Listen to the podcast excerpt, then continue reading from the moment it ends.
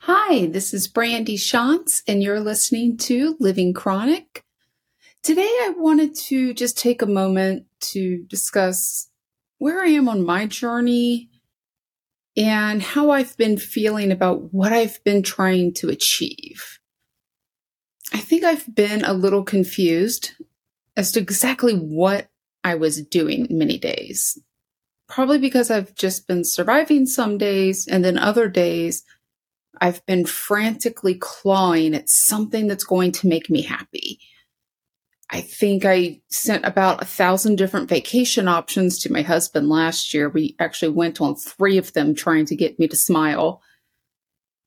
This year has been no different. I decided to transition out of the business I've been running for 10 years. And when people ask me why, all I could say was, I'm just not happy. I'm trying to be happy again. So I think many of us are the same. I say that over and over again. The greatest thing I've learned since starting living chronic is that I'm not alone and I'm really not any different than anybody else going through this. I used to think that I was a big failure. I was alone, that I wasn't responding the way I was supposed to to the things that were happening in my life. And of course, I've just been so fortunate since starting this podcast to be able to speak with so many people and learn that my life is not that different than other people living chronic. And we all make mistakes and we all falter and we all have moments of desperation and moments of triumph and it just depends on the day. For me, I was really trying to put a definition behind what I was feeling and where I was going, though. And I just couldn't figure it out. What is it that I'm striving for here, other than please don't be depressed, which is a very good goal. But I couldn't quite define the problem, if you will. And that's what I really needed to do define the problem other than I have been sick for years. For the first time in what feels like forever, I'm in, you know, symptom free remission. I still don't have my body back. I have many other issues, of course, you know, with the fibromyalgia, with, you know, the drug induced lupus left some permanent damage on my body. But all of that aside, um, you know, to be able to wake up each and every morning and not be doubled over in pain or unable to leave my house because I need to be no more than 10 feet from a bathroom at all times. It's really surreal in many ways. So I really kept thinking to myself, what what is it that I'm trying to achieve here? And it took a lot of time. That's what I've learned most throughout this journey. It just doesn't happen overnight. You don't just wake up one day and say, okay, I'm better, no issues here. As a matter of fact, it was me trying to do that that got me to where I am today. It wasn't just an overnight thing. It wasn't just the drug induced lupus that broke me. It wasn't just the fibromyalgia that broke me. It wasn't just the, to be frank, day in, day out, severe GI issues and constant in and outs of hospitals. It wasn't just one of those things that broke me. It was more of a cumulative effect. And most importantly, what I've been able to realize through a lot of introspection, a lot of talking to other chronic patients, a lot of therapy, I've learned that I just lost control of my life and it's not just that I'm type A and I like to have control of things. It's also that I have zero control. And that's what was bothering me. It's because I've responded to my disease every day since 2013. I have never sat down, thought through what I want in life, made a plan, and followed through since 2013. And why is that a problem? Well, one of my biggest goals with this podcast is to help people to learn how to thrive, not just survive. And the reality is, I was just surviving for 10 years. I'll admit it. I hated my job. I hate being a realtor. There's some rewarding moments, don't get me wrong, there really are. But it was never fulfilling. It was never anything that brought me joy. I did it because I could work from home in the mornings when things were really bad, and then I could do all of my appointments in the afternoons and evenings when I could get out of the house. It was a job that I could, you know, make phone calls from sitting in the hospital. I could do that from the clinic.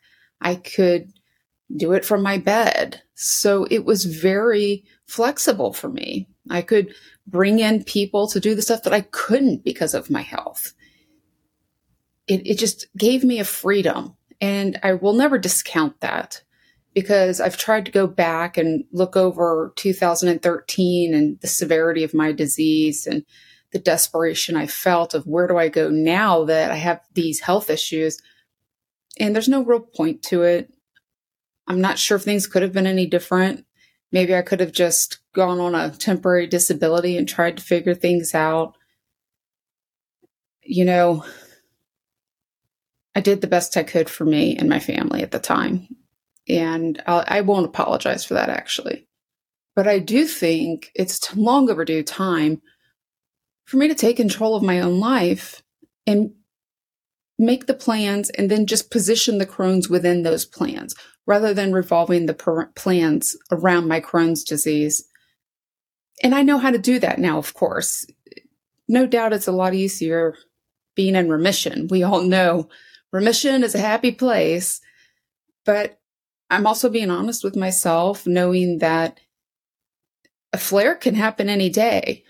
I've been doing really great for a while now, but a flare can happen. And I need to understand that whatever I do next, whatever my next step is in life, I need to take that into consideration. I do not ever want to be in the same position I was before. I don't want to have to make the decision to go on short term disability unless there's something in my life that requires it and that can happen. But there are many, many careers out there where I can just work from home, same as I did in real estate, and then come back into the office when my body allows me to. I also want to position my life around the other things that I want. You know, what are my goals with my husband? What are my goals with my family? What are my goals in terms of where I want to be in 15 years. And I want to think of that in terms of me, not just my Crohn's disease. So, really defining the problem, what I learned is I just need to take control of my life. I need to get my life back. I've allowed the Crohn's disease to own my life for 10 years. And that's what was m- making me so depressed. That's what was making me, I call it crazy we probably shouldn't use the C word, no crazy, but it felt that way to me. It felt like I was going crazy. What's wrong with me? I feel depressed. I feel angry. I feel sad. I feel hopeless. I feel lost. I feel like I can't pull myself back up again.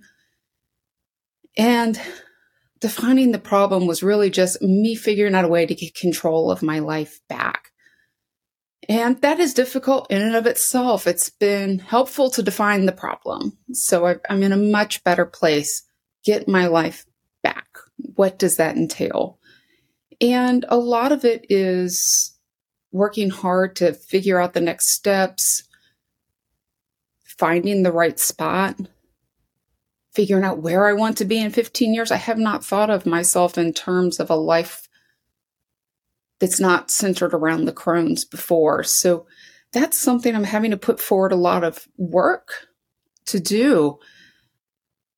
Thank goodness I did start this podcast because I feel like there's been so many people who have helped me in such amazing ways and in, in tremendous ways. You know, when I think about Emma, who talked about yoga and some of those concepts, Himza, do no harm. You know, that that's been really important for me in looking at the rest of my life and what are those goals in 15 years and what do I want to be doing?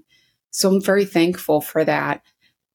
And I hope that many of these shows have come together for you as well, even if it's just been one little thing, something that can help, because I know for me, it's the people who've come here have just really done so much to help me get to the next place. And I'm thankful for that.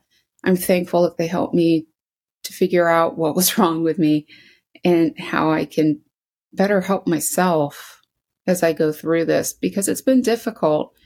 I can never explain just how hard it is to be knocked down over and over and over again and have to figure out a way to pick yourself up each and every time. That has been what has been the most difficult for me this most recent health issue. I've just been knocked down so many times and have worked so hard to get up that it felt, and many days still feels almost impossible to get myself up again. It really does feel impossible some days. And I, I, I use the tools that I've learned through therapy, my guests, you know, the yoga. I really love that one. Emma did so much for me there. Um, the psychiatry, Potomac Psychiatry, I really love them. This total wellness, thinking in terms of everything that I'm doing in my life. It's really been helpful. And hopefully things continue to get better. I am very optimistic. Honestly, everything is getting better. Even when I'm having days where it feels impossible, I realize, well, it has gotten better. So I just need to keep focusing and trying hard and looking inward and figuring out what is most important to me. My volunteer work has been instrumental as well. It's very helpful when you're doing something for others. I think it has done a lot to better help me help myself as well. There's something about that outreach. So, still working with the Crohn's Colitis Foundation, that has been an amazing opportunity for me.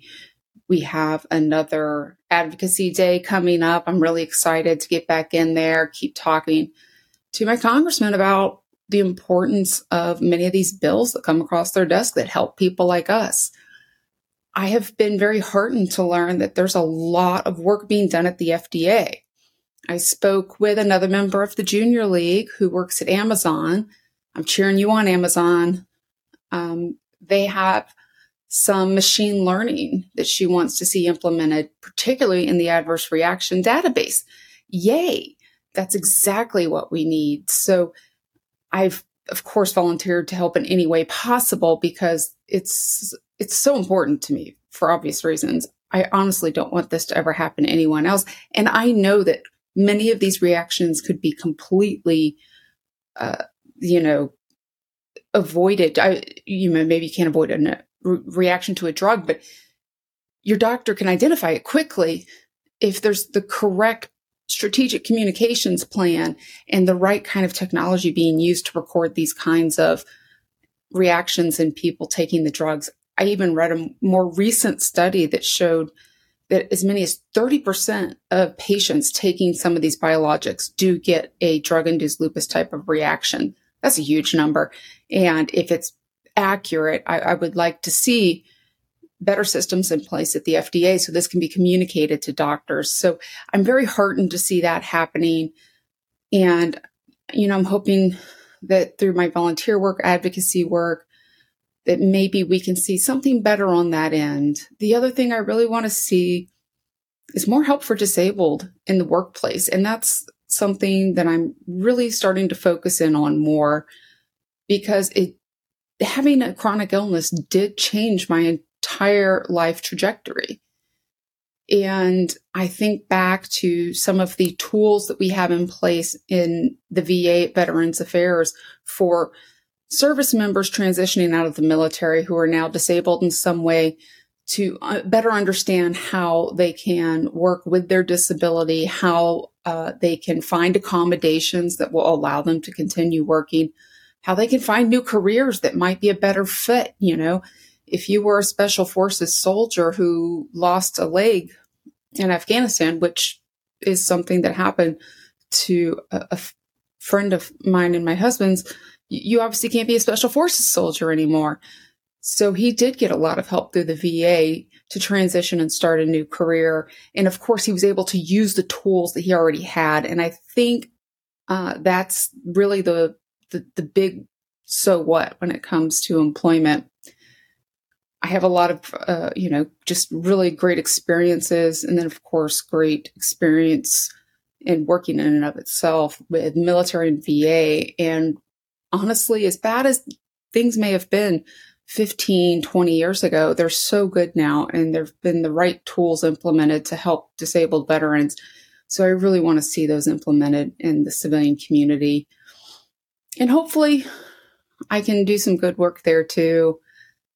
That's really what taking back my life is about. When I want to get my life back, it's it's about doing the things that are meaningful. And for me, a lot of those steps came in through volunteer and advocacy work, and I'm very grateful that I've been able to find that and make those changes in my life and find the positivity even when I didn't think I could find anything positive or optimistic about my life at all. So, getting back my life, thank you to everybody who has been on this show so far. And I'm looking forward to having people back and new people coming on and sharing. It's been instrumental in getting me through a very dark period of my life. Still working hard. I still have a long ways to go. But today I really wanted to take a moment to say thank you to everybody who has been here on Living Chronic because you've truly made a difference in my life. And um,